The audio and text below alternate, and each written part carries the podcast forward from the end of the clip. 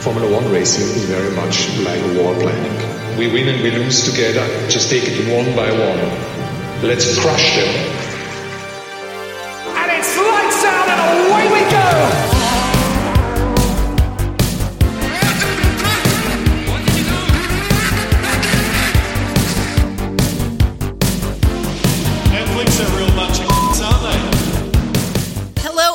Everyone, and welcome to a special bonus episode of You Love to See It.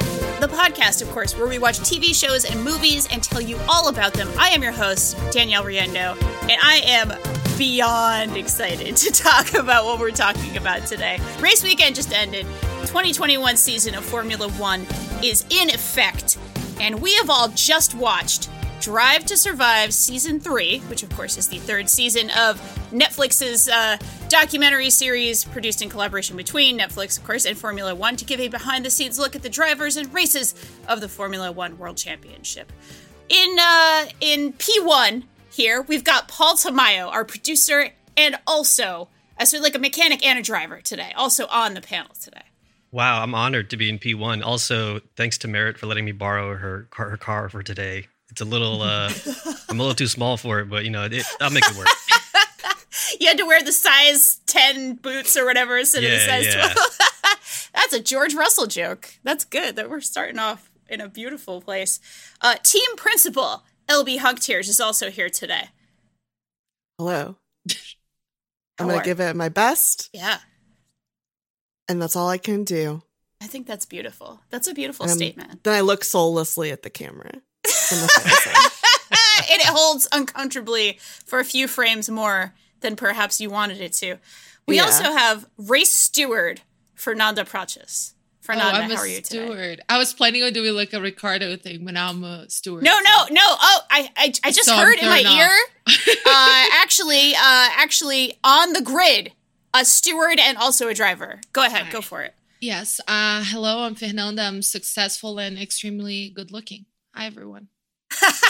It's so hard to be humble. It's So hard. It's hard. I manage though. Like it takes effort, but uh, Uh, so to start off today, I just wanted to ask uh, what your familiarity with the series is and what your familiarity with F1 is, because those are two different things. Hilariously, Yeah. this is basically a reality TV show that does take some liberties. Let's say it is certainly a you know a docudrama kind of production, but it takes some liberties a little bit with what you know the events of the races. So, LB, I want to start with you uh, as a team principal. What's Yeah. your uh, familiarity with the sport itself, like the the regular season itself, and with this show, with Drive to Survive? so, uh, I am married. Um, I was never a sports person. Okay. S- Definitely not a motorsports person. But my spouse, Robbie, who is actually going listening to this podcast for the first time, Robbie is going to listen to a Fanbyte podcast. Oh I'm so my excited. Hey, Um, Hi, Robbie. uh, 'cause, sorry, like, Robbie, in advance for what. you're no, he's to so psyched. I'll, everything I'm about to say, like, like I wrote down all his opinions and I'm going to use them as my own. I'm really excited. Oh my. God, I love it. Uh, he he's been watching Formula One like off and on since the 90s. Mhm. Uh, so he kind of got me into it in the last couple of years. But I've never, I never. He watched the Netflix show without me um, Mhm. when I was doing other stuff, and like I would sit in and like make a comment and be like, "Who's this dipshit?" And they were like, I'd be like, "Oh, who's this hunk?" Like, you know. Yeah. And I like have my favorites and I've watched races, but uh, yeah, this was my first time actually watching like the full season. And we watched it together and it was really fun and I got a lot of good insights. Uh, yeah. That's awesome. That's really really good. Okay, uh, P one, Paul. Uh, how about you? What's your what's your history with both of these? Oh, uh, so yeah, I mean, I've I've played. I, I kind of like have always secretly been into motorsports by way of video games. Like I when I Sure. was uh, when I was super super young, when I was much younger on the PS2, uh, I spent a lot of time in Gran Turismo 3, and as a result, just like since then, have always played like racing games, and um, I've always known about like you know car like motorsport stuff by way of like the hundreds of hours I poured into you know getting the right braking license or making sure that I had the right carburetor or, or whatever transmission part. Um, but I never really got into motorsports until um, I want to say like in the past like decade or so. but, Like with I kind of like um along like alongside the rise of of Hamilton because for me that was obviously like a big deal. Like oh Yeah. cool, there's like this this young black driver who was like dominating the sport. You know, I, I was kind of vaguely interested in it, but it was also the uh, the Letterman show where he had Hamilton on as a guest Mhm. that Yeah. really piqued my interest. And because of that, I added F1 uh, or Formula One Drive to Survive to my queue. And it wasn't until like a couple weeks back, I feel like maybe a month or- ago or so, that I just turned it on one day. And I always knew that if I like, you know, if I started heading down that road, I would like dive in head first. And I am like in the deep end, like at the bottom of the pool, trying to like get whatever I can. So now I'm like subscribed to 20 different YouTube channels. I listen to like two different podcasts. I have the F1 video game. I like know the Bahrain track a- a- ahead of like the, the well, actually, it just happened this weekend. So uh Mhm. Yeah. yeah, I forget that it happened on uh Sunday yesterday. Yeah. So um yeah, so that's kind of where I'm at and I and at, like like you said, I think Drive to Survive also perfectly aligns with my love of reality TV, yeah. which Mhm. uh this is a perfect combination of the two. Yeah. It sure is. Yeah. Fernanda, how about you? So I obviously I'm Brazilian, as I mentioned in every single episode.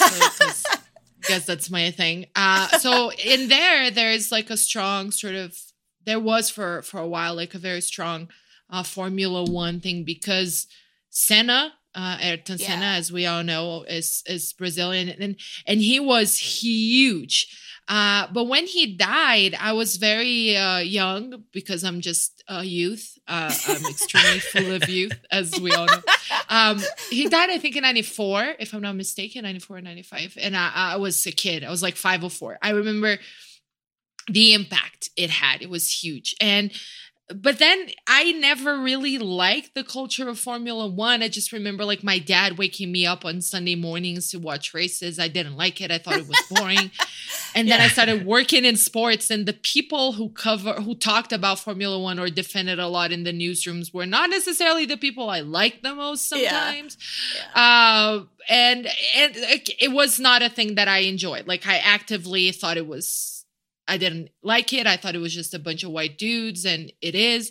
Uh, but then I came to, I came to Mexico, uh, where I am currently living with my partner, and he is obsessed with Formula One. His family, his dad was a Formula One, like he worked at not Formula One, like auto racing in general. He was an engineer, like of cars. Oh wow. Like Whoa. that's his thing. Yeah, he lived in Oh. the US for a long time traveling through the US to do cars and then that's uh, a big reason of why my partner speaks English because he was like he would go see his dad and like watch the races and stuff. oh, wow. Not Formula 1 specifically, but like auto racing. Yeah, it's like very deep in his family. He knows a lot about it.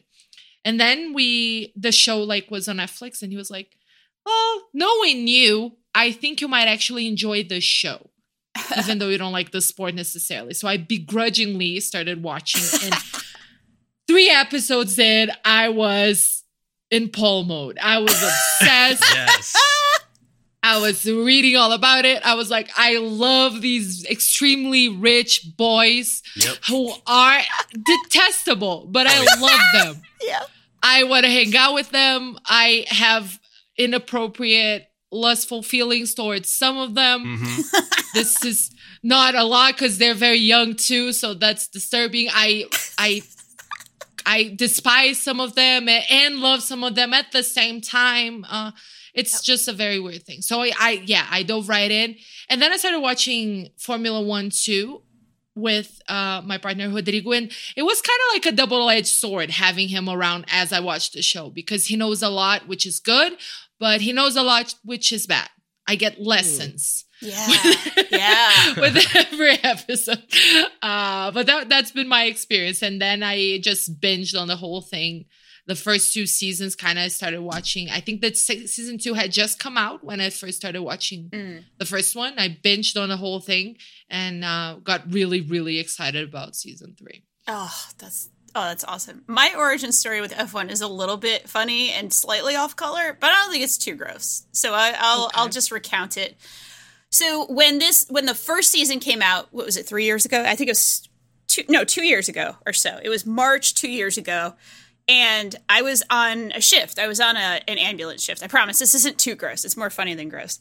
Um, and I it was a really really slow night, which we had. You know, March 2019. Not every night was too exciting. That changed obviously last year, but uh, you know.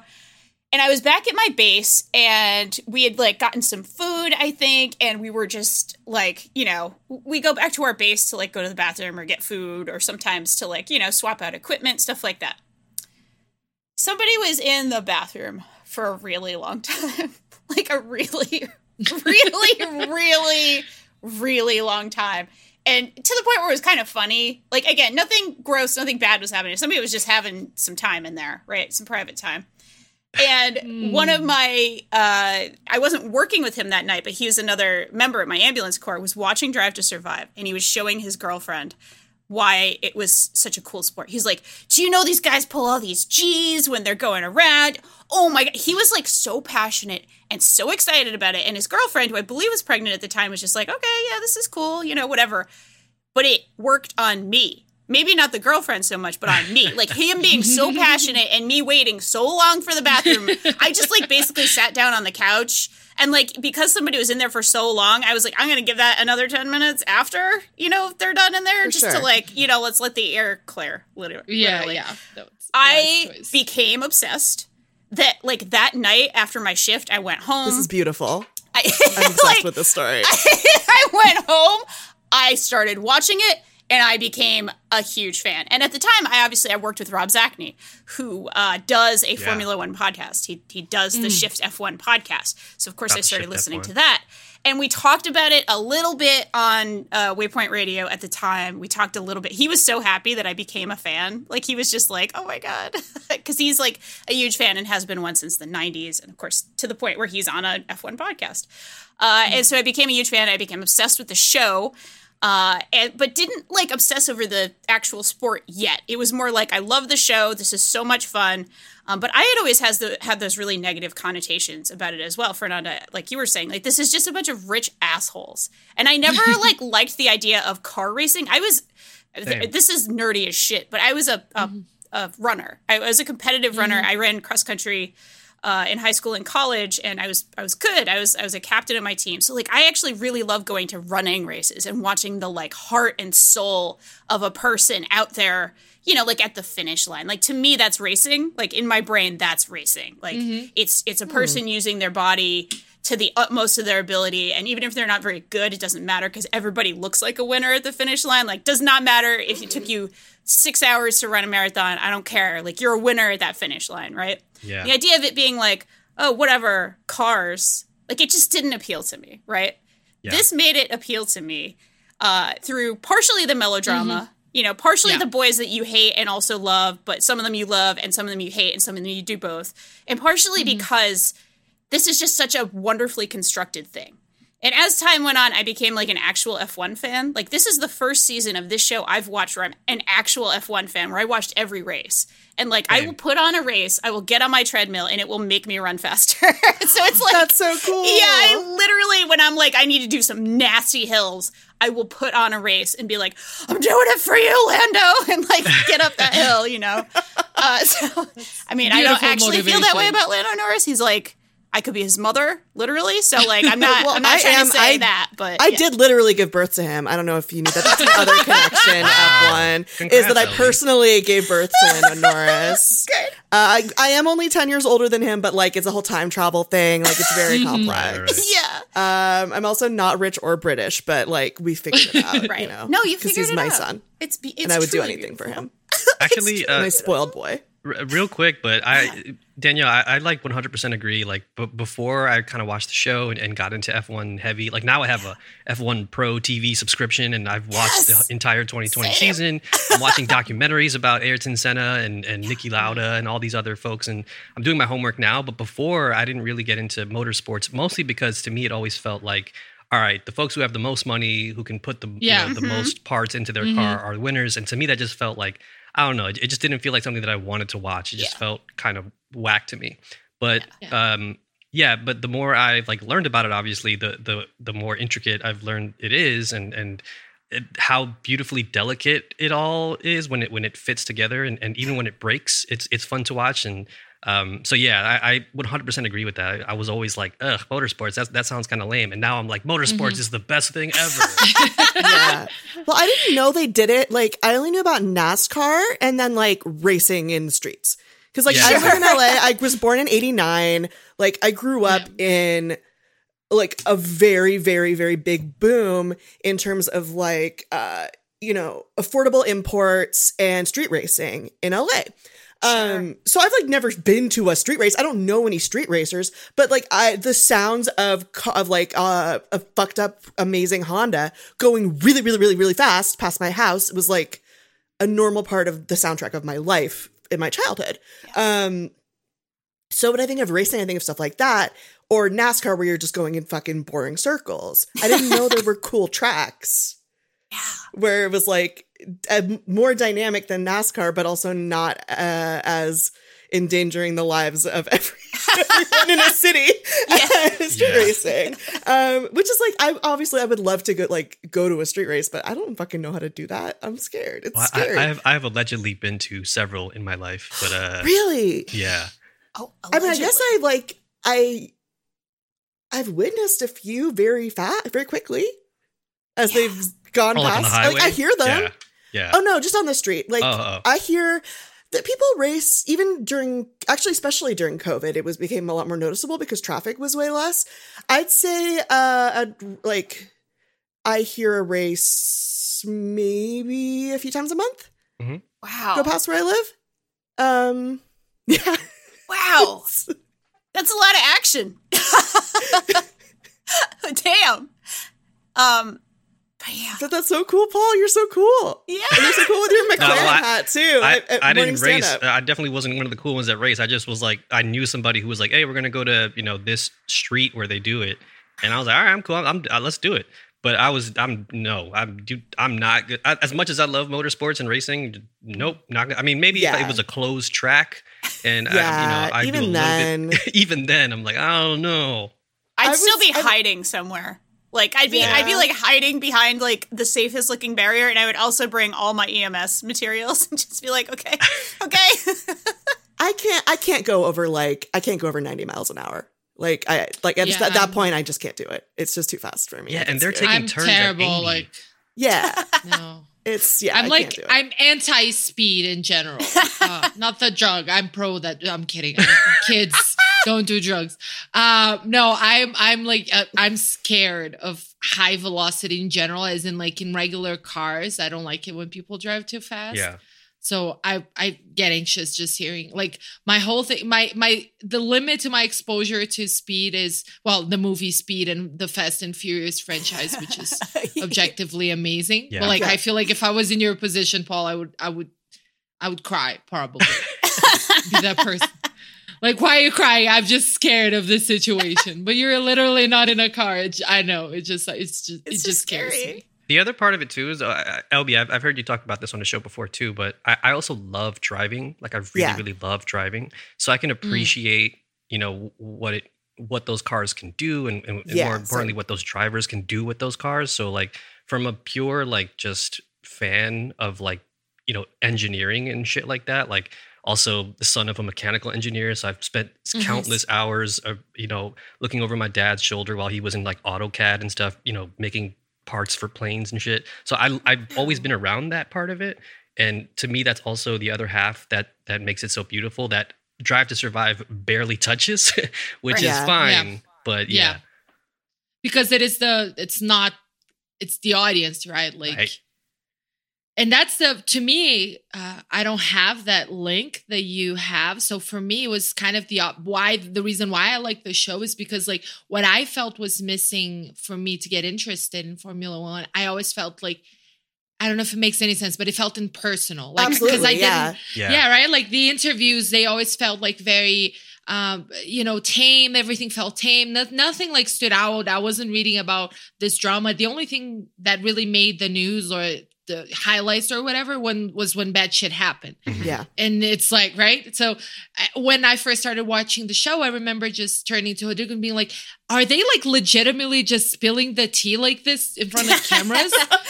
Because you had racers talking about like the drivers talking about their managers and the teams in a way that like i had never seen before. And that's what's it's what drew me to it because I personally, and I think a lot of us have different facets of our sports fandom, right? Yeah. Like, I personally like the people and the stories. So if I don't have it, it's very hard for me to just be engaged uh, in the action itself, which is an interesting thing for a sports journalist to say, but it's No, life. it. And then, like, sense. this, It makes sense to me anyway. That's- yeah. yeah, You're I a think sports journalist. All of us have it. Like you do, Yeah. like you're literally what like part of that job. I mean, okay, part I guess some sports journalists will just report numbers um Mm-hmm. and statistics, but like the majority of a sports journalist's job is looking at something and being like, I need to create a story around this and tell it with words what has just happened in Yeah. with in Mhm. physical action Yeah. um i i need to convey this in a like a way that you know has the act what actually happened but also like an emotional and human element so like that makes the most sense to me And I feel like that's what the show kind of Yeah, wants to do, right? Like that's what they want to appeal to. I think I know hardcore fans like like uh Rodrigo, he, he loves it and he's a hardcore fan. He can understand that, well, like there are things I won't get from this show that uh, I'll Yeah. get somewhere else, right? Uh, Paul, you're just saying you subscribe to a thousand different things, and I'm sure all of them appeal to your f- uh, fandom in a different way. Mhm. But I, the other day, somebody said it on Twitter to me. I don't even know if they were joking, like, oh, get out. You're not a F- F1 fan. You're a Drive to Survive fan. And yes, that is absolutely true. I'm a Drive to Survive fan. I'm not a Formula One fan. And I think like the show kind of appeals to people like me and it's made kind of to that's what it's for like me. Yeah, that's what it's it's to get it's to get uh formula one more popular in regions where it's not popular but like specifically the united states but like it's you know it's It's marketing. Yeah, oh, it's Yeah. marketing. Mhm. It's supposed to. It's supposed to. It's supposed to appeal to. Like they're not showing fucking uh Carlos Sainz like, you know, at the beach in his like shitty little shorts with his you know fucking dick bones out, trying to appeal to like guys who are very very very serious already super serious about Formula One. Right. Yeah. Right. With this gorgeous stand and that amazing hair and His those little like full plate. lips and this. Okay, I'm going to stop now because I'm getting a little. No, it's okay. We do have a segment Too um, excited. later, uh, which is the most slappable boys. And I I also, also, have my, think the my top three boys- sexiest noses. Oh, good, good, good. Sexiest noses Oh, is that's definitely going to Yeah. be a, a very, very good, uh, very I got- good one. what actually got me on board initially, but uh, originally piqued my interest was a picture of Charles Leclerc crying, being like, "Ooh, this is just like hot little dudes crying in cars." Maybe I'll check this out. So yeah, this is like a pervert sport as well. Oh, Oh, yeah. I gotta say. absolutely. Like this feels like a pervert sport for so many types of It perverts. really is. Yeah, So many types of perverts. There are your I want to slap them because I want to fuck them perverts. There are the I just want to fuck them perverts. There are the car perverts. There are Yeah. the, The like pervert. fashion pervert. Like every pervert like has Yeah. something in this sport. Oh, the economics perverts. Oh my god, The the, people who economics are the the rich fail son drama perverts. Oh yes. Um, I mean it's Pettiness pervert. pettiness, the pervert, pettiness. Passive aggressiveness pervert. So The, messy. uh, I like to watch uh, a French guy just have his heart broken because his favorite driver has left his has left his team to the point that he quits his fucking job. Pervert. Which I really want to talk. I mean, I really do want to talk about the Renault um, storyline in this season. I at think some point, 'cause it's let's let's do it. Let's talk about some of these storylines because Mhm. I, it's really masterfully woven. Like, whatever It you is, feel yeah. about reality TV, this is editing at its absolute prime. Like the way these storylines kind of come out. Do you want to start with that one, LB? Okay, sure. So, um, I don't remember which episodes it. I think it's like pretty early on because early on in the season, uh, Daniel Ricciardo, uh, Australian. I think at least a big favorite of everybody on the call. I think. Oh, Oh, yeah. yeah. he's a Uh, he's on my slappable list, but I love him as well. So yeah, yeah, he's Mhm. like adorable, wonderful, charming. Um, we're a big Danny Rick household. Early on in the season, he was driving for uh, Renault, which is a a French car company that has a F1 team, and he announced he was leaving for McLaren. Um, the guy who was running the team, Cyril something, uh, Yeah. is pretty heartbroken and like s- says to the camera in his interview segment, like, I'm French, I'm emotional, I'm upset about this. And like, it's just like making no, like, there's no question. He's not pretending he's not like sad. Yeah. And like throughout, every time they kind of go to him or they have a, like, you they have like a Renault section, like, they'll be like, well, you know, like, I just, maybe I guess he's still just putting it in for the team. Like he's so like he's processing it visibly for the whole thing. Um, and then it turns out that they've made a bet where if Danny gets a podium that season, uh, Cyril will get Cyril will get his first tattoo, Tattoo. of Daniel Ricciardo Tattoo, as my first Daniel said. Tattoo. Uh, of Daniel Ricciardo's choosing. And then it turned out afterwards that Cyril quit the team. He's no longer in Formula One. So the heartbreak like led to this, I guess. I don't know. I'm like fascinated by this story though. Yeah, it's it's so much, and they even show it like later on in the season. They show this like bad tattoo book that is just Oh, like, yeah. what's the worst thing I could get him? And then it's like, you know, they're they're talking about the ta- the tattoo and about tattoo? like, all right, it's something that it needs to give him a laugh, but it can't be too bad. But it's you know, But it has to have the honey laugh. badger. And we'll make him think of me every time. Like, It's such a happening?" breakup. On It's his such a ankle. breakup where On they have to live together.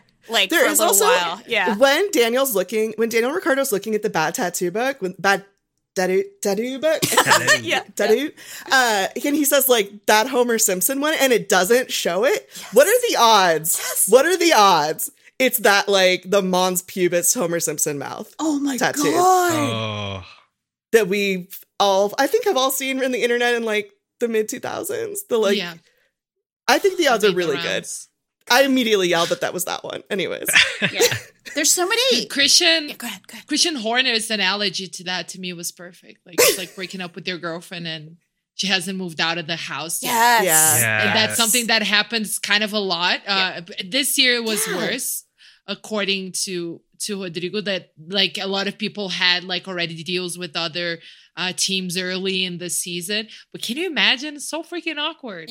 He, he- uh, Horner has a, a really good uh, ability to like pick the perfect Mhm. metaphor for for Yeah. these things. Like when he, when he talks about like you know these racers they, they they either swim or or you know they have I forget what he says. I think it's in the first season or the second season, um, where he's like, yeah, and if they don't swim, you know, or if they swim, they'll survive. And it's it's like it's it's a perfect way to like talk about that sport in particular because like Mhm. when you look at the track too, all the cars just look like a huge like uh school of fish. You know what I mean? Yeah. Like Yeah. it, it looks so fast and and and they're like inches away from each other and they're going like 200 miles an hour down these straights.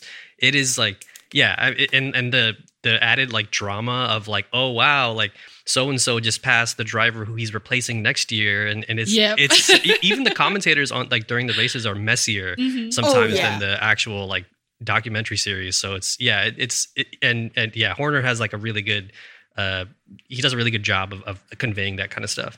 Christian Spice, He's kind yeah. of the villain, right? Like I feel like he was sort of the villain of. He's always kind of the villain. Like he has that that energy. yeah. I think well, I mean, it's like, like, the shit stir. Oh Yeah. Yeah. it's and he's always the one who starts the protest. Like he's always like picking things for people to get that mad at him face about. too. He makes this like squinty, like sleazy thought, like I'm thinking He that loves I'm a bad guy face. He loves it. He loves being a little shithead. Yeah, Um, yeah. He and Will Buxton have similar energy, to be Oh, honest. big time. Like Will Buxton, who I feel like, okay, correct me if I'm wrong. I've only been a fan of this sport for a hmm. few years, but I feel like he has leaned into this so hard. Like he Yep. wears like mm-hmm. snazzier clothes now. He has like an almost like I don't know, like Perez Hilton, like kind of like he's really Yeah. getting it. He's really like, well, you know about this, right? Like he just is leaning into it so much, and it's genuinely really entertaining. Even when you, you can absolutely tell uh, that he he really is turning it up a bit. Like Yeah. I don't think that Sainz and Norris, for example, No, like actually had a major rivalry. Of course, they all want to beat each other. So there's no question. And this is a weird sport where they do have team orders. They do have like, oh, what's good for the team isn't always best for you. And like, of course, those moments come up. But I think those two are actually just bros who are just like we're teammates, we're bros. We fight it mm-hmm. out on on the course, and then otherwise, like we play fucking video games together because we're twenty two year old boys. Like that's kind Yeah. of the actual vibe that you get if you follow their social media Well- or any of that. But That was also, I Then it- think, in the episode where they were like, the show at least was trying to build up the story of like, yeah, you know, well, sometimes teams will just retaliate against a driver for being about to leave and in, auto, mm-hmm. and like purposefully self sabotage and s try not to get more points. I'm like, that's not true at all. right? That's not how this works. Why would anyone ever do that? That doesn't make any sense. Like, there's a big difference between being like a Red Bull thing where you have two drivers, but like you really only care about one. And yeah. And like that's how everything's built. That's how the cars are built. That's how Yep. everything is set up to start, and that's how it works every single season. And being like, oh, this guy's leaving. It used to be set up this way, but we're going to change it all so that we do worse. It's like that. No, Yeah. so, like so, so like some of the stuff that the show does to amp up the drama is like really fun in a reality TV per- perspective, but mm-hmm. like even with my limited knowledge of the sport and sports and sport thinking, doesn't make any sense. like that didn't make any sense. I think one thing that they do with that, uh, the Lando and the Sainz sort of dynamic, that it does look like it was played up, judging by how they interact in real life, is touch on what I find to be the most fascinating aspect of it all, which is the dynamics between teammates who Mm. are also rivals. Yeah. Yeah. That they explore so perfectly on episode three with uh Bottas and Hamilton. Yes. And yes, that's probably my favorite episode, and It's not so just good. because we saw Bottas's whole ass, though that does add some points to the episode.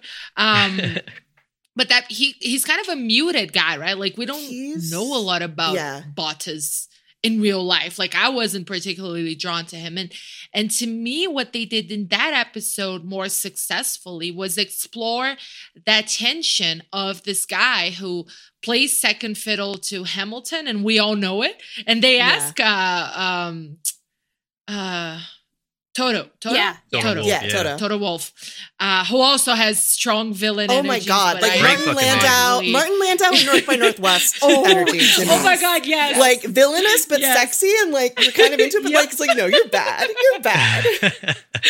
nailed it. That Yes. is the absolute energy of Toto Wolff. Uh, but that he's and they ask him right uh, off camera, like, "Is Hamilton your first driver?" And he's like, "Fuck you." yeah. And because we all know what's Yeah. happening, like it's obvious.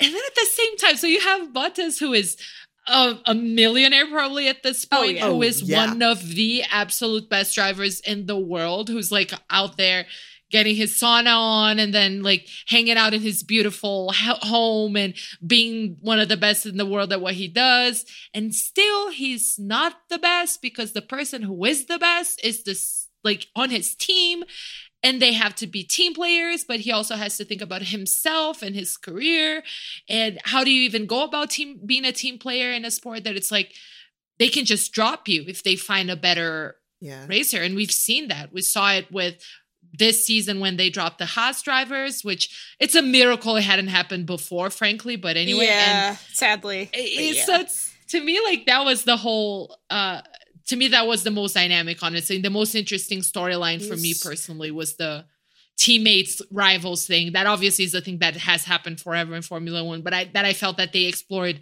super well in that third episode They did that super well in such a way that I felt like Bottas became more and more compelling as the season went on Mm. because that 3rd Mhm. episode stuck like was stuck in my mind and then I was watching all these other teammates and all these other teams navigate similar issues but like the mental fortitude that he must have to be in that position and maintain that like level-headedness yeah. Mm-hmm. and like be that cool and that consistent like i'm just like i'm in awe of him i have Yeah. a tremendous amount of respect for him to be able to be in that position because that's a position that is clearly very very difficult um Yeah. there and you literally see other drivers like kind of crumble under similar circumstances uh, on other Mhm. teams where the dynamics aren't as right or the you know like the I am just gonna I'm gonna go be naked in my sauna and uh, and go wander in the woods for a while and clear my head. Energy isn't there, but like just mad, mad, mad respect for him. That's all I want to say.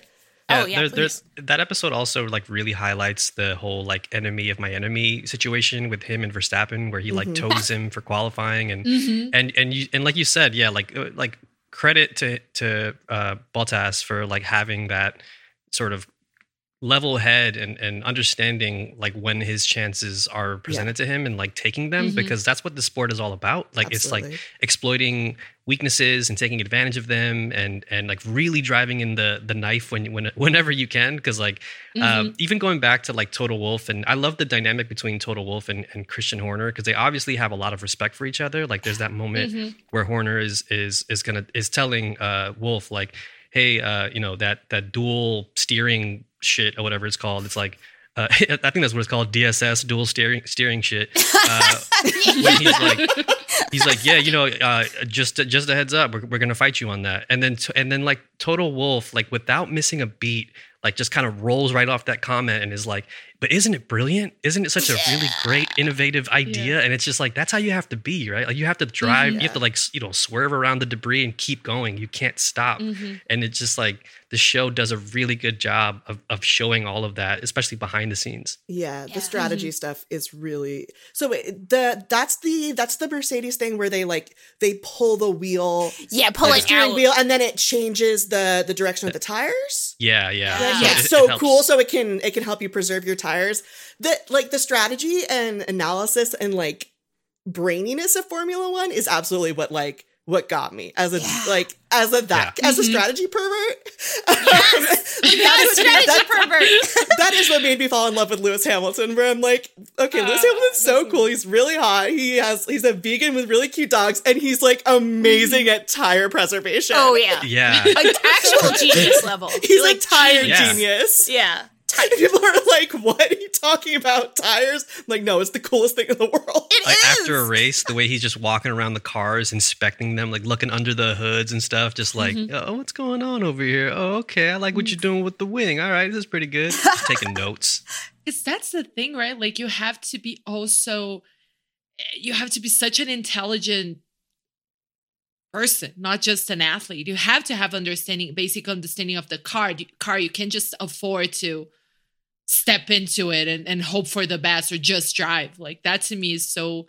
And, and and interestingly, like what it seemed to me as well is kind of like they're all always exploring loopholes in the rules. Yep. And then like F1 catches onto it. And then for the next season, they're like, oh no, they found this loophole. Hey, loophole's closed. And then they're finding new ones. And that the teams at the same time are like trying to find the minimal ways in which the other team was able to explore a minimal advantage and doing the protests. It's it's so petty. the Oh, whole yeah. thing is extremely petty and I love it. Yeah. Mhm. I actually wanted to ask what you thought about this, Fernanda, but like there's a lot of connective tissue in my mind, uh, not necessarily on the surface, but kind of deeper in uh, with MMA, to be honest with you. Like that whole Bottas episode, I couldn't stop thinking about like Joseph Benavidez, like the like perennial contender. It, like Mhm. just, ju- he gets his shot and he's so good and he's so good and he's so good, but he never like he never wins. He's Mhm. never better than the other person. Obviously, it's not like a teammate thing, but there's there's all these little parallels, and also like the great athletes who are also like great strategists and how they do, like the mm-hmm. Lewis Hamiltons of MMA kind of thing, right? Like there's just so much to me in my head, and and like again, both of these things. I've always been an athlete, but I've i'm not a sports fan like my whole life. Like I mm-hmm. always did sports but didn't really follow them. So being any kind of like high level sports fan is still fairly new to me. So I might just be mm-hmm. seeing parallels just because I'm like, oh, relatively new MMA fan, like seven years MMA fan, not like yesterday, but like seven years of that and like two years of this, where I'm just like, I just see these little things, right? Where where an activity on the highest level and at the highest level of perception where everybody can see it and everybody can see everything that's kind of going on with these minute actions. This like genius level series of minute actions are happening on this you know playing field or ring or whatever.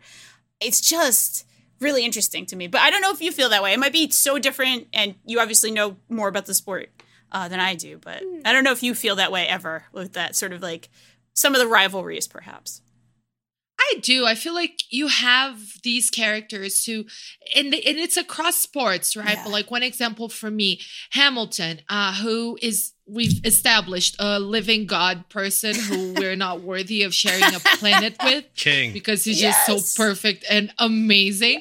Uh, but like to me, as a sports uh, person who roots for underdogs, I am bored by Hamilton Yeah. in many Sure, ways as a competitor because I'm expecting him to win, and that's another void that I think Drive to Survive fills. Right, even in that uh, last episode when they do the constructors, uh, they put a lot of fo- emphasis on the constructors championship because like you know, oh, there's a really tight race for the f- third place that is so Mhm. exciting. And it's like, because we all know who wins. Right, right. Always wins.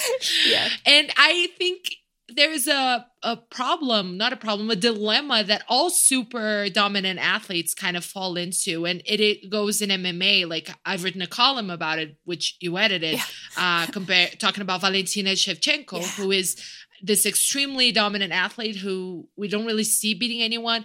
And she's extremely dominant because she's just amazing and does everything right and is just a next level, possibly not human yeah. specimen. Yeah. And you're into and it become get to a point where it's kind of to their detriment a little bit because we, I think, humanly want to root for underdogs. We Yeah. love watching stories like George Russell coming into Hamilton's spot and it's not necessarily an underdog. None of these people are underdogs. Like most of them are rich people Yeah. who Yeah. have been doing this for a long time. But our brains kind of want to see that, you know, Pierre Gasly win that that after being scorned by by freaking Red Bull, right? Like, so I do make all these parallels all the time. the second fiddle, like you said. I I absolutely do relate to the kind of always a bridesmaid kind of narrative that we have across sports. So I do think it, it all makes makes a lot of sense and translates to a lot of sports, including MMA. There's very universal stories, right? And maybe that's like the power of sports. And maybe I didn't recognize that when I was younger. I just was like, I like playing. I don't care. I don't want to watch it. Why would I watch it? Sense. Like I, I was like an old a grandpa. Energies. A million energies when Yeah. you were a little child.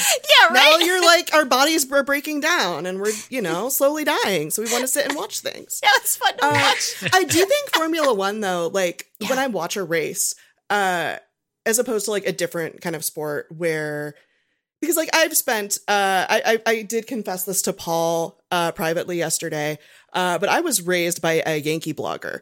Um and so I've watched a lot of like really, really, really not underdog teams. So play. I just Um, I just made the connection. You meant the literal Yankees. I was like, Yankee blogger. What does that mean? Yeah, no, Now my I- dad, my I dad used got to it. be my, my dad used to blog about No, the baseball great. team, the Yankees. Gotcha, gotcha, gotcha. Uh, and like I do think that Formula One is the structure of the sport and the structure of the races and the way they're shown is even if you do know who's going to win, uh, there are these like the battles in the middle of the pack yeah. Yeah. are so are like Mhm. that's what I like, and like Yeah. that's how like you get into somebody like a Danny Ricciardo, um, because like and really fall in love with like you know his driving style, or even like uh you know Charles Leclerc when he was driving like the, the fucking terrible Ferrari, Yes. like it's it's really exciting to see those battles happen. That yeah, no, it's not for it's not to win, but there are all of these other things that are always happening. Like even battles like at the at the back of the pack. Like it's Yeah. it's full of store. Every race is full of a million stories and like the uh, I guess that I think makes it really different for me. Also, like I'm from LA and I told you when I grew up, like I grew up I was a teenager during like the height of complete Laker dominance. Uh Oh like, yeah. like to the point where basketball is like I just still not quite sure how it's an interesting sport. Um so yeah, like the the battles in the middle, in the back, in like the the stuff in the final episode for points was all like that's all really interesting to me. And the personalities of like the personalities they show in the show, connecting that to the driving styles, it's just oh, it's just it's really, really well done. I don't know. I'm, I'm There's- rambling, Absolutely. No, no, I, I think you you bring up such a like beautiful point. Like that, the beauty of F1 is that there's always a million things happening at the same time, and it also. I mean, I don't want to give free promo to F1 Pro TV, but the uh, the app is actually amazing because it, it lets you rewatch uh, like all the archived races, and you can see uh, like the data on the screen, like the live data. There's like feeds for the uh, So each good. driver's uh, car, so you can really go in and like watch everything from every angle. And um, You ever So watch the pit lane cams? Because those are Yeah. amazing. so good, so good. Even just like I just like even having the little Mario Kart track on, on the screen, just seeing everybody because you because you kind of like lose sense of you know when folks get lapped and stuff like that. But uh, you know the the thing that the things that uh, the broadcast uh, misses, uh, Drive to Survive really nails. Like there there are moments where behind the scenes that I that I was like, oh, that's really cool. I, I didn't think that, that you know that you kind of assume things like that would happen, but Mhm. um, like the the moment in uh, I think it was um, I forget where it was. I think it might have been bah- Bahrain where uh, or Abu Dhabi where um, Perez winds up winning. Oh when yeah, in, yeah, yeah. Yeah. in the first lap. I lap. think it was the second Bahrain race. No, okay, could be. that, that, Yeah, that, that Yeah, sounds the that makes Sakhir sense. uh, Grand Prix, I think. Yeah. Yeah, yeah. And uh, Leclerc kind of like bumps into him and, and almost, you know, uh, retires Perez's car. And you know, you kind of play out the rest of the, the the race, and you know, spoiler alert: Perez wins. And afterwards, you see when uh, Perez is kind of like you know soaking it all in and, and having this little Mhm. meditative moment. Uh, Leclerc comes by, knocks on the door, and apologizes. And like that's really cool. Like he congratulates him and apologizes at the same time. And like that, those human uh, elements are are really Mhm. nice to to get a peek at. But like ultimately, I mean, the show, I think that's why so many fans, like Fernanda said earlier, have such a problem with the show is because they, they've probably never watched an episode of like Vanderpump Rules or, or, or something in the past where, like, yeah, we all know that they're technically servers and bartenders at Sexy Unique mm-hmm. Restaurant or whatever the hell it's called. Mm-hmm. But like, Why you know that some of this stuff is Pretending manufactured. you don't know that it's called Sexy Unique Restaurant. Yeah. I'm sorry. I had to I'm call sorry, you out sir. there, Paul. Uh, we all know it's called Sexy Unique Yeah. Restaurant. We don't I mean, need to. we don't need it's to not like me and my partner are planning a trip to LA just to go to Sarah. I'm so excited for you. um, so uh, so yeah like you, you get a peek in, in, into that side of it but it's also like you know i i also like 13 14 years ago worked briefly in reality television and I, so i got to see how like a lot of that stuff was manufactured by the producers and and but the cool thing is is i feel like a lot of the drivers and the team principals and even behind the scenes like the, some of the crew sometimes like the the pit crew you can tell they're kind of in on it because s- sometimes the the producers they they really like because they always joke like oh netflix is around or whatever or there's that famous you know kind of cheeky comment that danny Ricciardo makes um uh, so you know that they're kind of in on it, but the producers do such a good job of coaxing that out of them and like and like packaging it all so beautifully. That like, there there are moments that literally feel like um, like Hitman briefing Yes! uh, cinematics, where it's like Lawrence Stroll, the billionaire mogul, has acquired, uh, whatever, and then they, they show his son and stuff. And you're like, oh wow, I hate this guy. This guy's the worst. uh, so it's just it's just messy on like 20 different levels that I, I just I love to watch. So me and my partner, you know, as huge fans of reality television, this is like the perfect combination of like all of those things. Yeah. You know what they are doing, but it still works. Yeah. right? Yeah, totally. I know what you're getting me. I know what you're doing to me, but uh, I'm falling for it. Absolutely. yeah, for me, watching this again as the first time watching this after knowing everything that happened this season, especially I was watching, you know, the first few episodes with my partner, and I'd be like, "Oh, so this happens here, and this sets this up, and blah blah." Like I'm, I'm this little asshole like producer for my partner's experience watching this show because I watched this whole season. Like it got me in on it. You know what I mean? Like the editing is Yeah. that smooth and the production is that smooth that I'm like, oh, I don't know if they're gonna go into this, but blah blah blah, and this one over here did this, and like you know, every like every time for every episode, uh, it it was really. It was really hard not to get almost into that character, you know what I mean? Like into that spirit of it, So basically. funny. um, I Like we all knew the Grosjean episode was Oh, coming. yeah. I'm pretty sure we all cried. I I, I legit cried. I- I'm I not teared even. I cried too. But I. I, mean. I remember waking up that morning Yeah. and walking out, like, you know, I like waddle out. I'm like still half asleep. Like, oh, let's see what's going on. What's Robbie doing? And Robbie's just crying. Oh, What the fuck happened? so and he's like sobbing. He was so upset because he he woke us uh this last season. He he was out of work um because all productions uh shut down. So he watched every race live. He Oh, woke wow. up at obscene times. Almost oh. I think especially there in a couple. LA. Oh my god. Yeah. So he woke up at these crazy times. So that for that race, he woke up you know, at four in the morning or whatever, and watched, and he thought Grosjean died. Yeah. Like, I thought so. Too. and it was like this, you know, emotional roller coaster that I arrived for Mhm. the end of, and he was still crying. I was like, I was like, what's going on? Oh my god! And then finally, and like, and I didn't, you know, I I didn't look at the footage or anything until I watched the episode, and like, yeah. What the fuck? Oh yeah. It, it's it, it's it was awful. It's way gnarlier in the in the in the show because they have all this other footage that I didn't see in the broadcast. Yeah. Because in the broadcast they they only had you know the cameras reacted only so fast, but yeah, y- Mhm. y- when you see it in the Netflix, uh, like in, in the on the show, it's it's Mhm. gnar- I mean, they also take like forever for, Sure. to, to Mhm. depict it because they want to make it real dramatic and shit. But like, Yeah. my god, like seeing him in the car, like trying to struggle to get out while on fire, is Watching like him- some of the most disturbing things you could ever see. I was The screaming. Angle, right? There was a new angle, I think. yes. Yeah. Um, that that I didn't remember seeing. That one was from the track. Yeah. Kinda Yeah, like kinda on the on. side, That made the fire look so huge. yes. Yep. The footage of him climbing And- out of the burning fireball car, where you, I was, I Mm. literally had my hands on my head and was screaming, "What the fuck!" Yeah. Yeah, it's gnarly. insane. And he's, And uh, I mean, major props to the people who designed the suits and the helmets and the Yep. cars that he has burns on his hands and feet, and his other. He that car He exploded walked away. in a fireball, and Yeah. he And it cut climbed in out half. and walked away. Yeah. Yeah. Yeah. It's and the wild. thing like uh watching i was watching the race with my partner but i was kind of like half asleep Yeah. like do not paying attention at all right and then like as i'm getting up and starting to get ready i hear uh something happen look at the screen and immediately like my eyes like filled up with water i'm like he's dead Oh yeah. Yeah. that was legitimately what I said. And then my partner was explaining because I saw the car split in two and that freaked me the fuck Yeah. out. And he was explaining, oh, that's by design. That's the design of the car. It's supposed to, the pieces are supposed to come apart and that's for driver safety.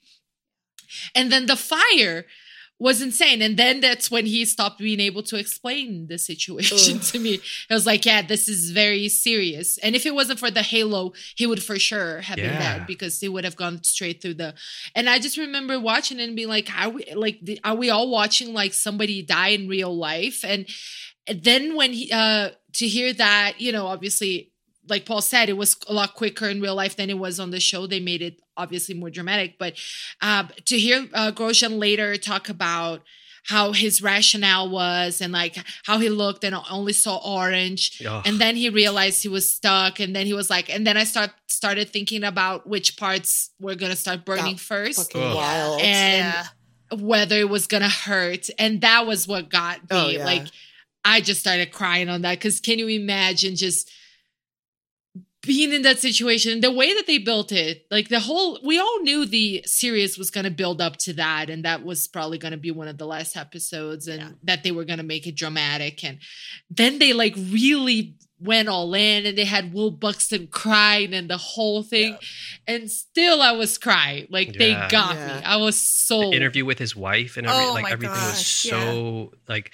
yeah it got me too like it, it was definitely it, it definitely moved me in a way that you know only the, i think only the show could do that because they had a- that kind of access yeah. and Mhm. you know even hearing him talk about you know i was born again that day like i, I was born a second time and and all that stuff and and the, you know it's it's just like uh, that footage of him like doing that surfing uh sailing thing whatever the hell that shit is on the beach like Yeah. Yeah. right before it all. Yeah paragliding.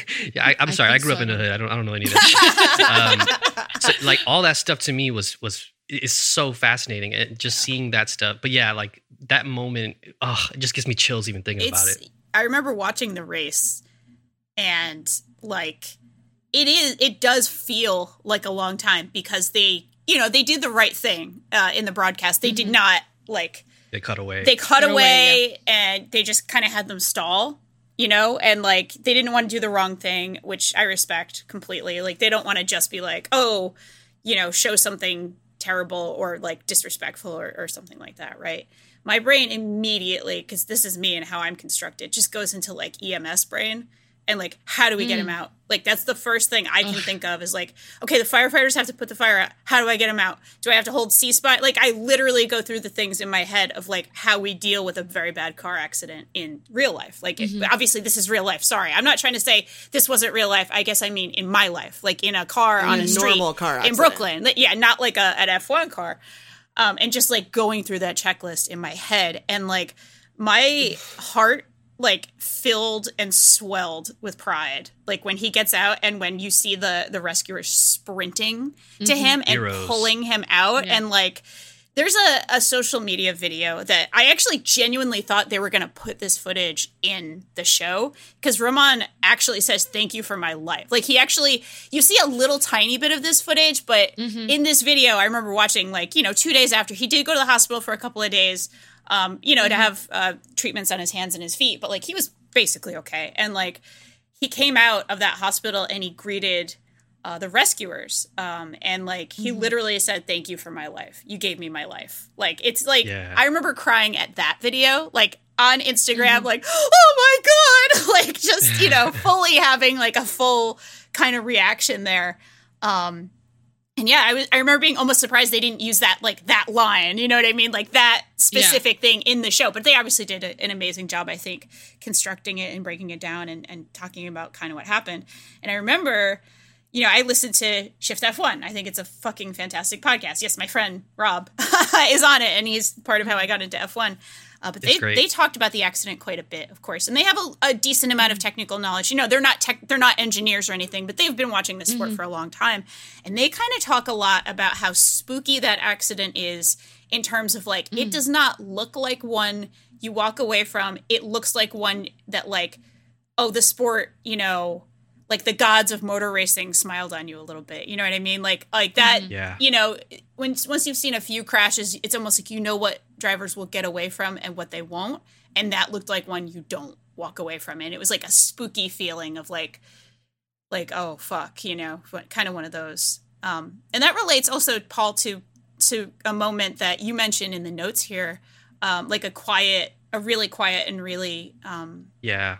like a moment of a really incredible feeling uh, where Pierre Gasly actually goes to his friend's, the site where his friend Anthoine uh, Hubert, I think, uh, I think that's his Yeah. name, where he was killed. He died in a crash the Mm-hmm. year before in F2, uh, like a really horrific crash where I think the That other drivers horrible. like had broken leg, like even the people who weren't principally in the crash had like broken legs and far worse injuries than Roman actually ended up with from this, and like there's just a beautiful moment um, of him like putting the flowers down on that spot basically and like and that's the it was really beautiful and that's the whole thing and pierre like really emerged as yeah. a fan favorite right? But the and imagine like that to me was also something they explored well in the grosjean episode. Uh watching that happen as a fellow driver being reminded because they know obviously what they sign up for but it being that reminded of the seriousness of it all like being getting that reminder that hey you could just die in a dumbass curve right here. right. You watch that happen in real life. You get reminded of your human vulnerability in just a, such a stark way. And then getting back in that car Yes. that same day Twice. and driving. Twice. That's right. There was Can another accident. That's right. Yeah. There was two red flags that day. oh my god. Yeah. Stroll went over. He like it, it um there was a rollover with the car uh for Yeah. him. Yeah. yeah. Yeah. I i do want to mention and I, I have almost nothing but positives for this show i truly love it but i did i wanted to take a little bit of a negative here and say that i really wish that they also showed what a piece of shit max verstappen is because he made like a fucking rude ass comment like Yeah. uh, right after the bad crash. Like he made a fuck. I don't remember exactly what it was. I I, I linked a little. It, piece it, it was something about like, oh, you know, if if uh if I was the team, I think it was something along the lines of like if he was the team principal, like, and, and he didn't want to get back in the car, he would just replace him. right? and- something and like real shitty. Like, dude, that was a Yeah, fireball, bro. Like, come on. Yeah. And Hamilton kind of checks him. He's like, "Well, I hope you're never my team principal or whatever," because he was like, "Yeah, that's just a fucking real rude thing to say." Yeah. And then he's just like, "That's the other thing too is these these they're just kids. They're they're kids Yeah. who have like millions of dollars and and they're you know they're basically piloting uh you know fighter jets on wheels Right. and and they, they think they're invincible and they think they're like they could just say whatever and that was just yeah such a shitty comment Yeah, it's just Yeah. there's no need for that. Like also if you feel that way, maybe just keep your fucking mouth shut. Like you're you're in such a Yeah. visible position as well. Like I the things he says and gets away with and like and then they'll have some like milk toast apology afterwards where it's just like or you could just shut up. You could just shut up, bro. Like yeah that's an option too i, I Silence is an option. right. I want to. I want to say too that the one thing that I, I, if, if we're gonna still on the, uh, go on this negative train, Yeah. the one thing I, I, I wish I saw more of Yeah. was how they responded to COVID because it was Yes. so. Mhm. Yeah. It was so jarring seeing like a, a flashback to a year, you know, basically a year ago, and, and seeing like this documentary style thing about how we were kind of all reacting eh, to some degree at the time once the news started going around. And you know, you had like Lando Norris, who I love, who's also my, you know, I, I guess at this point, since uh, LB's uh, parent, I guess I'll be uh, the big bro. Um, but Yeah. uh, he says some dumb shit like, uh, you know, oh well, you know, it'll be fine, or this is. I, I still want to race. I still want to race, and Yeah. Mm-hmm. it was cool at least to see Hamilton be like, hey, Mhm. I don't want to do this. Like, y- y'all aren't taking this serious, and, and it is cool that he's at least using his platform in in cool ways, even if he himself says and does stupid shit on occasion. Yeah.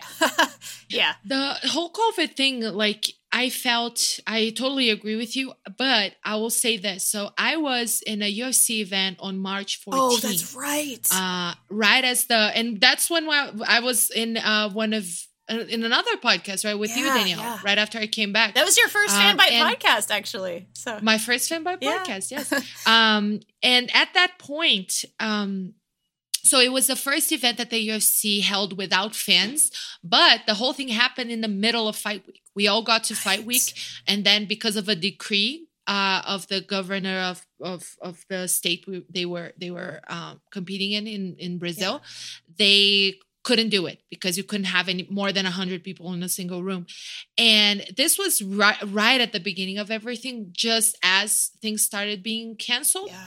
um and I, even though we couldn't cover the event, I was still doing all the fight week activities, and the fighters were still brought to us in the media room where we're all like uh, together, Wow. maskless, and uh, the fight. We asked fighters about COVID, and a lot of the response was like, some of course were worried, and we got some like, oh, I'm not worried, like it won't get me, I'm an athlete, like because we didn't, we really didn't know. And then looking back at that first episode, I was. uh first jarred like ricciardo made that comment about like i heard i hear if you drink corona Right, the Yeah. dumb you're joke. immune Yeah. and it sounds really horrible in hindsight looking now but then in hindsight i remember how we were feeling about it at that event Yeah.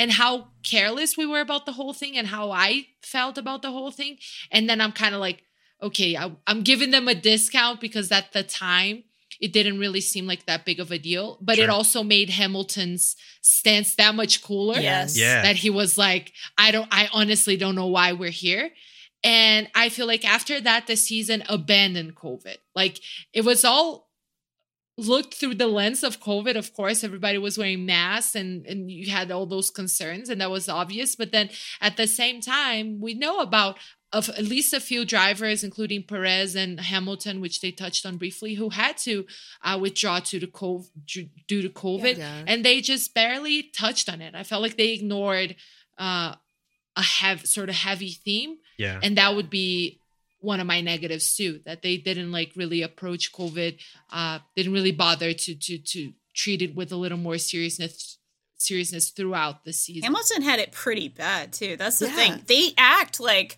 oh, it's so fast how you got over it. And he's kind of like, yeah. And he's like looking down, and he had like, he lost something like 20 pounds, and he's like a Yeah. skinny dude. Like, it, I remember reading about this. Actually, he had it really fucking bad. Uh, so like the way it's almost dismissed in that moment where they're like, "Oh, it's so crazy how you got over it so fast," and he just looks like he's like, "I, I can't." He looks like right shit. now. Honestly, He he's just like- like, this poor guy is just like, "Fuck, I'm still like ten pounds under." Like, fuck, Yeah. you know.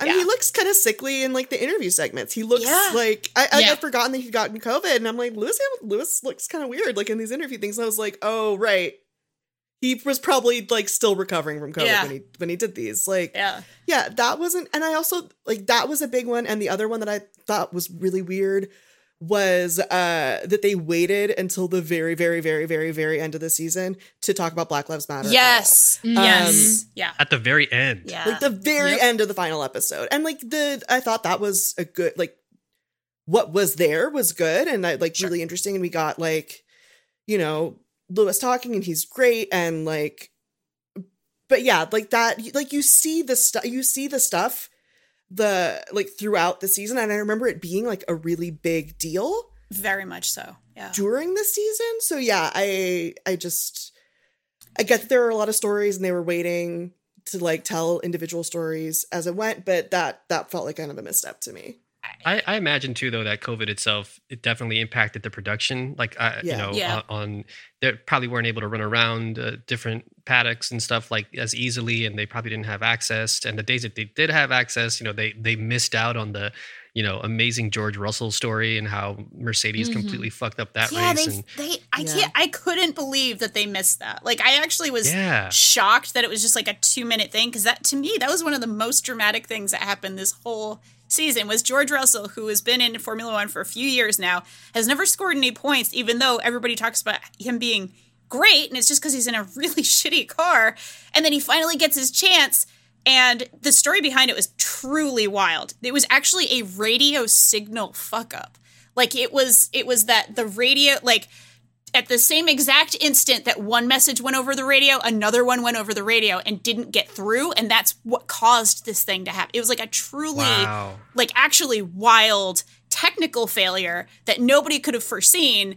And that created like this massive massive disruption where they put the wrong tires on the cars like the wrong tires went on the car. so heartbreaking. yeah that was a wild story that and like i wanted to mention of nico hulkenberg you know the super Yeah. sub who ran in at last minute and was able to like at least score points not like he got his you know famed podium or anything but like yeah there were a few stories but Wasn't LB, to your he- point oh sorry go ahead Oh, also, didn't he like didn't he get out of that race like black and blue because his body wasn't Yeah. accustomed to driving? Like, what a fucking champ. Like Yeah. to step in and do that and be like, everything hurts so much.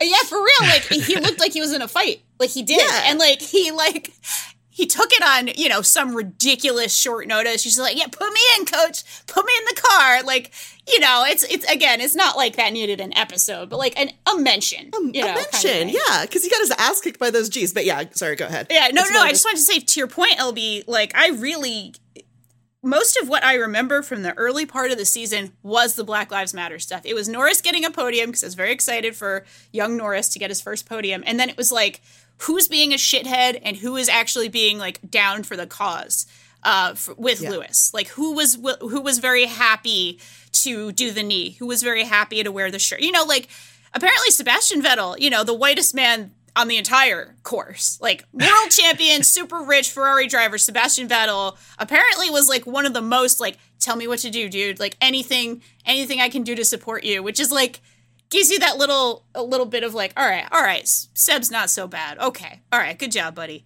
Uh, but also who was being a shithead about it. And it was like who you think would be a shithead about it. You know what I mean? like it was it was very much like who you think would be like, let's just go racing, man. This isn't important. Like very rich white European boys who were, you know. Um so yeah, like I would have really But- wanted to see a little bit more of that. They get so messy in so many areas of this and they get so petty about so many things. Like why not actually talk about the thing that was very important, y'all? Like that. and just jamming it in the way they did felt a little like tokeny. Mm. Like on the one way, maybe it's a dramatic way to end the season. I get that, but like it just let's not acknowledge this and put this in a super quick segment. And then there was one image of George Floyd that I felt like there Yeah. had no business being Right. there. Yeah, Yeah, that was same. really weird. Yeah. Yeah, right- right. If you're just touching on this like as a part of a episode, like it's not even a full episode, and you just jam that image there, it really felt like, oh hey, we're cool, we're addressing this, but it felt really rushed. Yeah. That was bad. So yeah, that was just nobody needed that uh, to happen, that image to happen. But uh, but you mentioned Vettel. I think Vettel was one of the low key like MVPs of the season Yeah. uh, of the show because Yeah. the episode in which he just like ran out of fucks to I give because he's That on ruled. Loved it. Loved that. oh, I can't say table. anything. You know, we can't say anything because Yeah. the fashion brand, but I can say whatever I want because I'm leaving. I don't care. Like it was so good. Yeah, when they're at the table and they're like, "Oh, you know, I had to announce it, you know, the day after because you know, whatever. It's, that's just that's just the business. That's how this works." uh, but th- th- I mean, also, I, I, just real quick, Yeah. the the other negative I had was like that. I mean, it kind of falls into all of this. Is that that kind of messy Frankensteining editing that they do, which yeah. which like this season they were able to really really get away with because everyone had masks Yup. on and yeah. so they they they were just using clips from like a few years ago during races and and I mean they did that all the time regardless in, in previous seasons but it like that's one thing I, I don't know if I don't know if folks are listening to this who have never seen it but uh, I I would caution folks like if you're watching this like just know that there, there's a lot of messy editing happening and they're definitely obviously spinning you a a, a very uh, specific you know side of the story sometimes one that doesn't even exist Yep. um so that that's that was also some stuff that i like i found out later on like the on like the subreddit of like people being like yo that clip was from like 2016 in brazil when when when vettel or leclerc or vettel said this thing and he definitely didn't say it there so it's all like oh that that kind of sucks Yeah. It's like a little corny. Like there were a lot of there Yeah. were a few moments where it was really obvious. Like if you're kind of like so they're wearing the mask, but like if their neck isn't moving at all, if they're supposed to be screaming, right? Like there's a there's a shot in that last episode that's like Zak, what's his face from McLaren, who's like you know he's yelling and hugging people, but like he's clearly not speaking. But like you know the L cut, the narration is Mhm. just like yeah guys, where it's like his veins would be sticking out, guys, like and he's just like you know he's happy and excited, but it's I honestly almost love that kind of shit because I'm like, oh, you got away with that one. You know, like I Yeah. almost kind of want to high five the editor, like, all right, good job. uh, but yeah, just really, really fun. All right, um, so I know we we've got to wrap up pretty soon, but I did want to just briefly introduce the Slappable Boys and LB. I want you to have plenty of time with the sexiest noses. Um, I mean, so- I don't need a lot of time for that. Okay, all right. I'm just gonna run through just briefly. Um, this is my personal rankings of the most slappable boys, and now all definitions of slappable work here, to be honest. But like with a couple of them, it's very clear uh, what type of slapping. So, number one, most slappable boy is Max Verstappen. I think he's just such an asshole. He's so full of himself. He's such an asshole. He's just like actually a jerk. He makes like horrible comments. He says awful things. Like he just sucks. Slappable boy. He was I know he's created in a lab good, to be a sociopath. What's that? He was created in like a Monaco laboratory to be a sociopath. Yes, yes, yes. I think that's correct. And his dad is like always Wasn't the- there, and it just Wasn't he bothers raised in. Monaco? Yeah, they race in Monaco. Like he's I mean, Dutch, not- but he was raised in. He grew up in like Monaco and Ibiza, right? Actually, i'm just Or- imagining a or- hitman am I a getting hitman level yeah, yeah. He's just a hitman Monaco. NPC. To be honest with you. Oh no, he Like, wasn't raised in Monaco. I'm getting confused with somebody else. Leclerc. One of the is 12 Monegasque. Yeah, Leclerc. I think. Well, is- there's like 12 dudes who were raised in Monaco who raised Right. last season. I mean, Like, they're made yeah. of money. They're like, you know, they come out and instead of like a placenta, it's money. So it's, it's okay. Uh, like, that's what these these boys are. I put I I know this is a controversial one, but I put Carlos Sainz Jr. as my second most slappable boy. And now, I like hear me out for my reasoning. I think he's like as privileged and as much of a like douche as Lance Stroll, but he has none of the awareness of Lance. Like Lance actually he knows that the world hates him. Like I think Lance actually knows that people hate him because he's a rich Failson. But like I don't think Carlos knows. And he's running around and I'm sorry, we burned pot earlier on this, but he's running around in fucking polo like hot pink polo shirts and and khaki shorts. He dresses like a gay cop. It's it's just not great. I think he's a slappable boy. I'm sorry, but I think he's a slappable boy. And then Lance, of course, Lance Stroll, the billionaire son, fail son. Like yes, he's very I slappable. I just you're right. You're right. Uh, I just can't. I wish I knew how to quit cars. like I just he's very Yeah, there's something attractive. about him. He's very attractive. Something I about him. Yeah. can't. He's just. I've been mocked by my partner this entire season because I'm like, oh, he's so cute. He like, look at that hair. Look at those lips. And then he appears like golfing in like really short khakis. And I'm like, I can't defend this. Yeah, you can't. You can't. Defend I it. Yeah. can't. I can't defend it. I can't explain it. I can't be rational about this. This is a boy made of money who like golfs and wears khakis, and that's it. That's a thing that I have to accept for myself. That I find him extremely delicious, and they they but they they. Do try to appeal to the thirst though, Oh. because they had a scene like very random of him just standing, and I felt like Netflix was just doing that for me. At that beach. and to cause Yeah. my internal conflict. Uh, but I agree with you that Lance seems to wear his like sort of villainous, uh, not villainous, but yeah, this antagonist um vibe, Yeah. and to to wear it in a way that you know it's at least he's owning it. And Carlos seems like he's very unaware of how how the world has done him several favors. every single favor, every favor. Yeah. Word. Yeah. And he also uh this is from season 2, so I won't go too far into this, but they show him training with like boxing pads and he has the worst form I've ever seen in my life. Like I, I All think, of them. like- Ricciardo does too, though. I, I mean, he does, but you don't expect him to have good form. Like Danny Rick is just like you expect him to just run around and jump around and be a goofball, but like Carlos Sainz looks serious when he's doing it. So it's and Danny Rick does make say- my uh my honorable mention for Slappable Boy because Okay. I do love him. I he's lovable, but sometimes that grin. I'm just saying that might be the other side of the Slappable Boy, which you know, you know, but yeah. I gotta say though, I actually really enjoy watching them being bad at hitting pads because like it's just comforting to watch like these high level athletes be very bad at an athletic thing that I'm not Rich that bad at. Fail rules. Yes, Oh, yeah. it does. When they play that little like light up DDR on the door game, I'm like, I could do better than that. Come on, what are you doing, man? Put some J-pop on. I got this. Let's go. Exactly. I thought the same thing. Yes.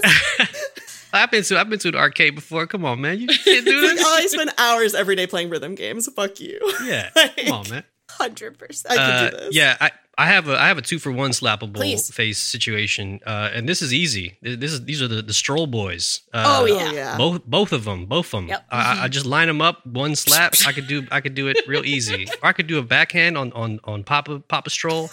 Uh, but yeah, I don't know. There's something about there's something about. I mean, it's it's, it's the billionaire thing. It's, it's, Yeah. it's when he did the whole like I am making an official statement oh, publicly, and we are not going to stand. I'm like, come on, that's that's real Herb. Those are real Yeah. Herb maneuvers. God.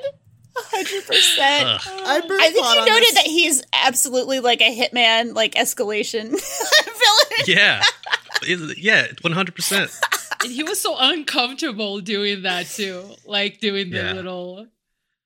The when he's when he's visiting Aston Martin and he's like, next year we're gonna have the the best uh, wings and you're gonna see us on the track. It's like, shut up! I, I just can't stand that guy. I, I don't know what it is. Yeah. Yeah, Can you imagine being that rich? I can't even. Ugh. like, my brain doesn't even comprehend. Like, I'm just gonna buy a Formula One team and Aston Martin. Like, And put my baby Jeez. boy on it. Like it's just what Yeah, the my little Yeah. guy. My, my little guy. I'm gonna make a little guy and put him on it. I'm gonna do a, a slappable honorable mention for Christian Horner, though. Oh, oh sure. totally. Oh, Sure. Okay. there. Also, the fact that Yeah. like, I'm sorry, this is not a like I that I just have to take it to the other another rating It's okay. to because the likelihood that he's been pegged by Ginger Spice is so fucking low, which is like honestly offensive to me on a spiritual level. That's correct. That's correct. Yeah. Like you're married to the like to my, like a person who made me realize so many things about myself in the mid 1990s. Yeah. And like you're just bailing because you can go flirt with an evil Austrian? Like, come on, Christian. yeah, she's she's dating down for sure. Yeah. I'm, I'm, I honestly have a suspicion that they are only together so they could make more ginger babies together. Like That might be weird Start the Oh, ginger genetics domination. thing. That makes well. Also, like sense. you see these hot Formula One guys, right? With the rich dads, and like you just know they're hot because they their rich dads married really hot women. That's why, like Carlos Sainz I looked up. I, I could only find a picture of his mom with a mask on, but I can tell she's hot. I can Oh tell. yeah. Oh yeah. I can Oh, tell yeah. she's hot. Oh, Um, Her That's a new level of hot, right? Like But yeah. mascot is just like next level. she just COVID has this like like, she's this juicy, these like beautiful juicy blowout. I'm like, I can tell she's hot. But sorry, Fernanda, I interrupted you. No, no, that's that was that that's Uh, that was very your important full- observation. I was just agreeing with you that like there's just a new and and with Christian Horner, like I wanted to like him because of Geri. Like Right. he's dating the best spice, like objectively the best spice, and he's married to her, and I still don't like him, and that's offensive, like on a personal Yeah. level to me.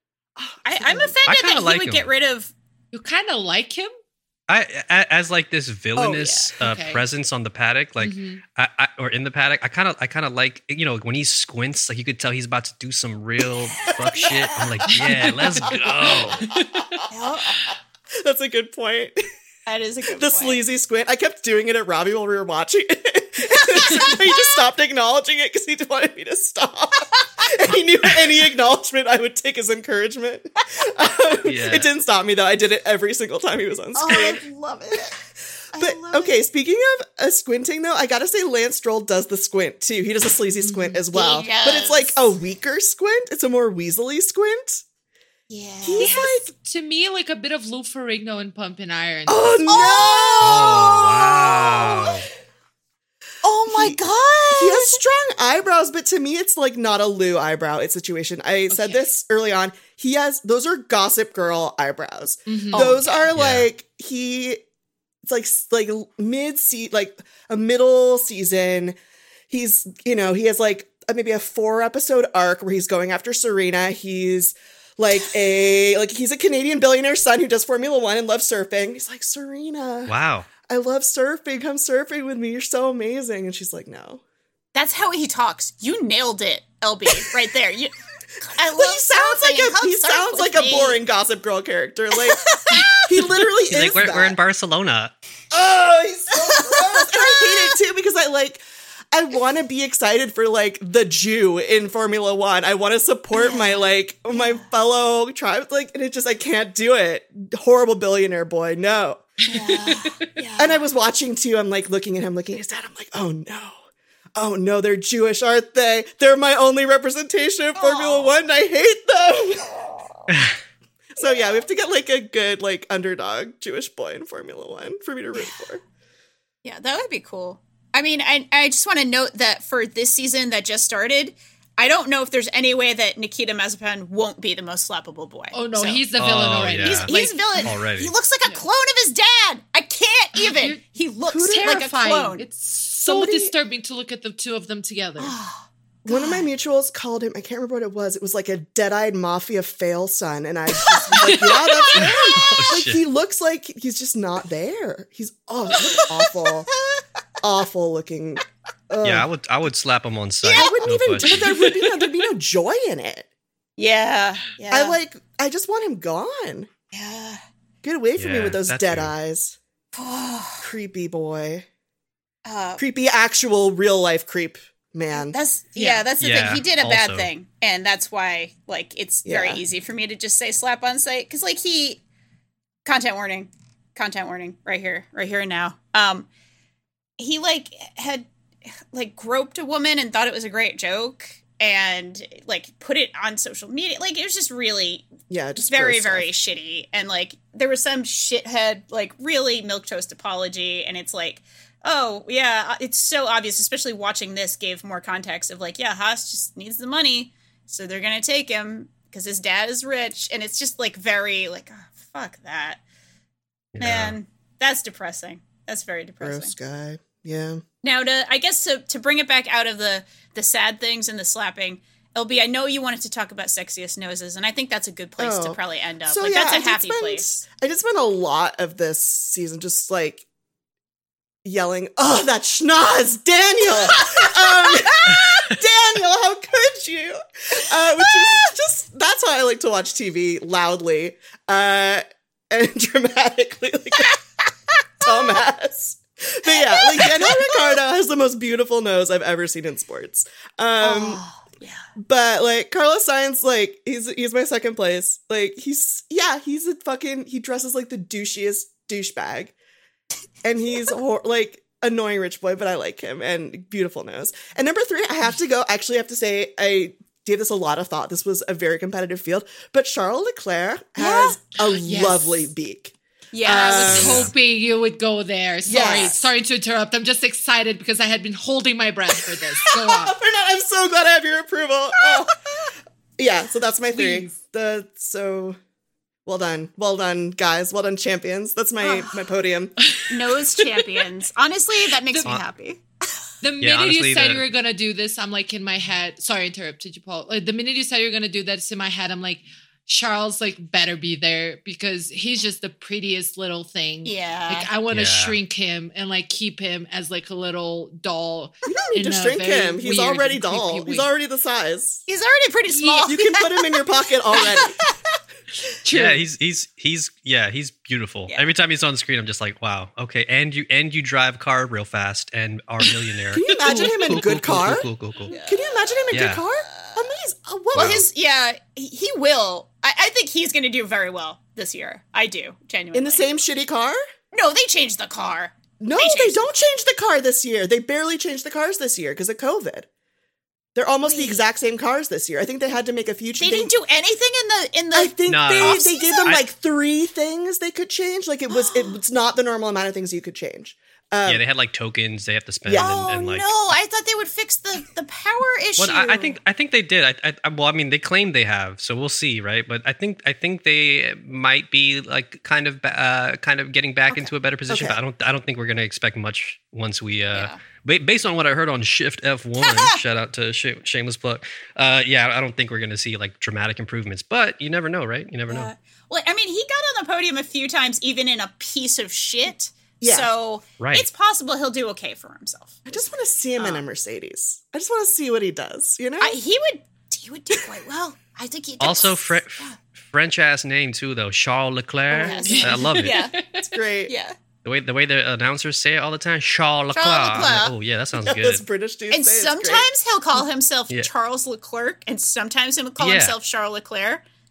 And it's I it's very cute both ways that he said Yeah. he he does seem to have like I'll say this for him because he did do that that lovely little apology and like uh congratulations like he he does seem to have somewhat of a cool head on his shoulders uh especially for being very young I think he's only like 23 as well so Yeah. 25, I think. I looked Oh, it okay. up uh, because I felt bad about thinking he was that cute. Uh, Okay. and I wanted to- all right well, all right all right 25 all right okay yeah, I think he's 25, but he looks younger. He looks very young. yeah. Oh, no, you're right. He, I'm sorry. I'm wrong. Uh, he's 23. 23 actually. Oh no! I just started yeah. typing in Charles Leclerc and into He's Google. from and 1997. my suggested Google search from something I guess I have searched for before is Charles Leclerc cute.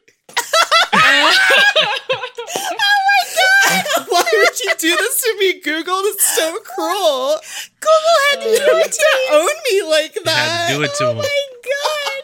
I will like just low key before we wrap up the nose thing. I will include Yes. Cyril in this. Oh yes, Uh, Yes. Oh, okay. yes. I think Cyril is low key hot, and Yeah. I do not apologize for that. Like it's just.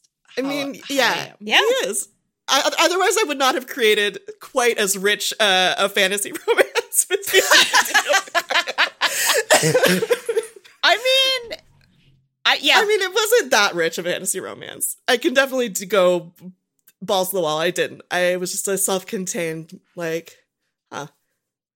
anyways. I'm so proud. Actually, Uh. I'm so happy about all of this.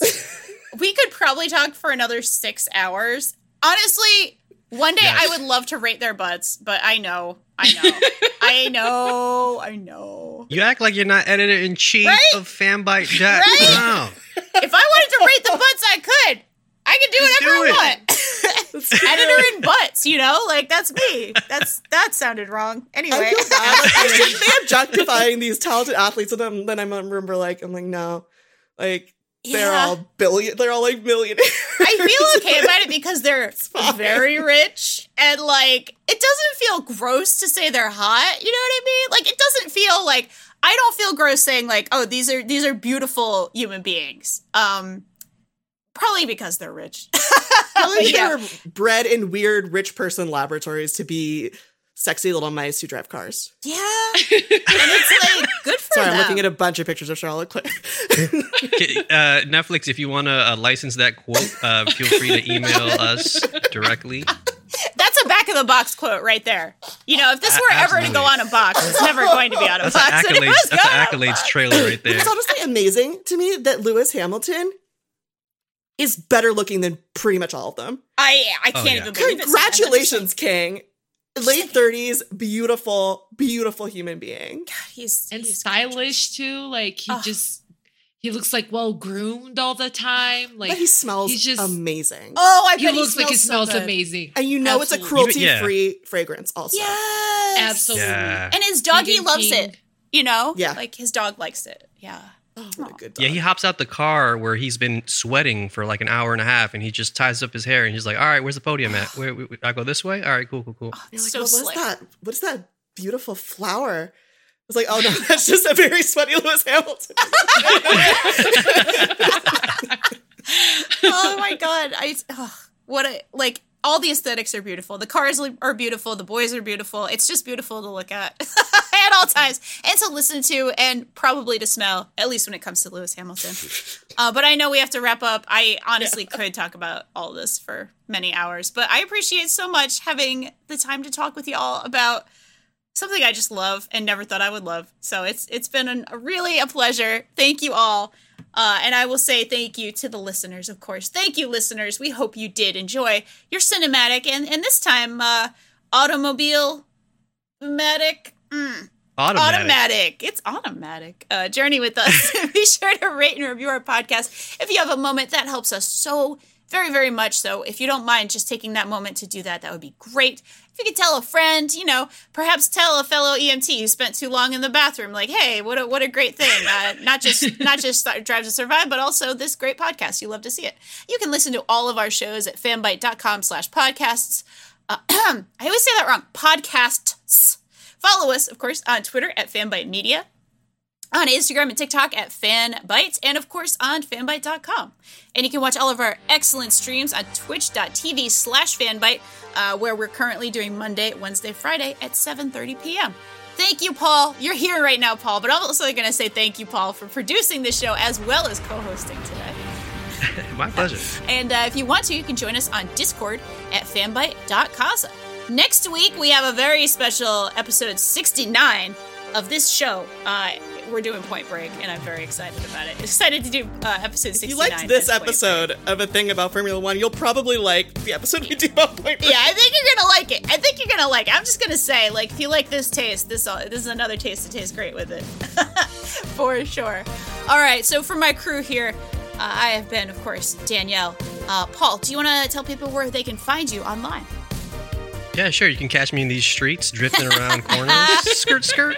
Uh, but you can find me on Twitter as well at Polimayo, P O L I, M as in Mario, A Y O. Awesome, Fernanda. How about you?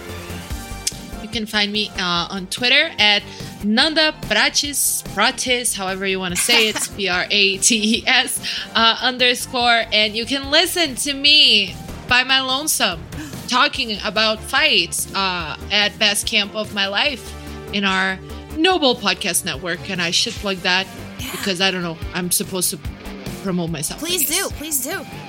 I Yeah. want I want more people to listen to Best Camp as well because I think it's Oh. fucking awesome. So thank you. Take the suggestion, people. Two amazing people have just told you to listen. to. Exactly. And LB, how about you? Where can we find you online? Uh, you can find me on Twitter at Hunk Tears, possibly marveling at what the ships are on the Formula One section on AO3. yeah. Yeah. This is I would never I never expected this, folks. LB, I expect you to DM me some of those. Please. Yeah. That we might need to share. We might need to share. Over some of one those. thousand stories about Daniel Ricciardo and Max Verstappen. I am m- the mind like really Wow. that's like Wow. A thousand? over a thousand. wow. You got to get to work, All LB. right. Uh, All right. Well, I expect a full uh, book report on that, please, uh, on my desk by next Monday. Thank you. Thank you. All right, everybody. Thank you so much. And with that, you love to see it.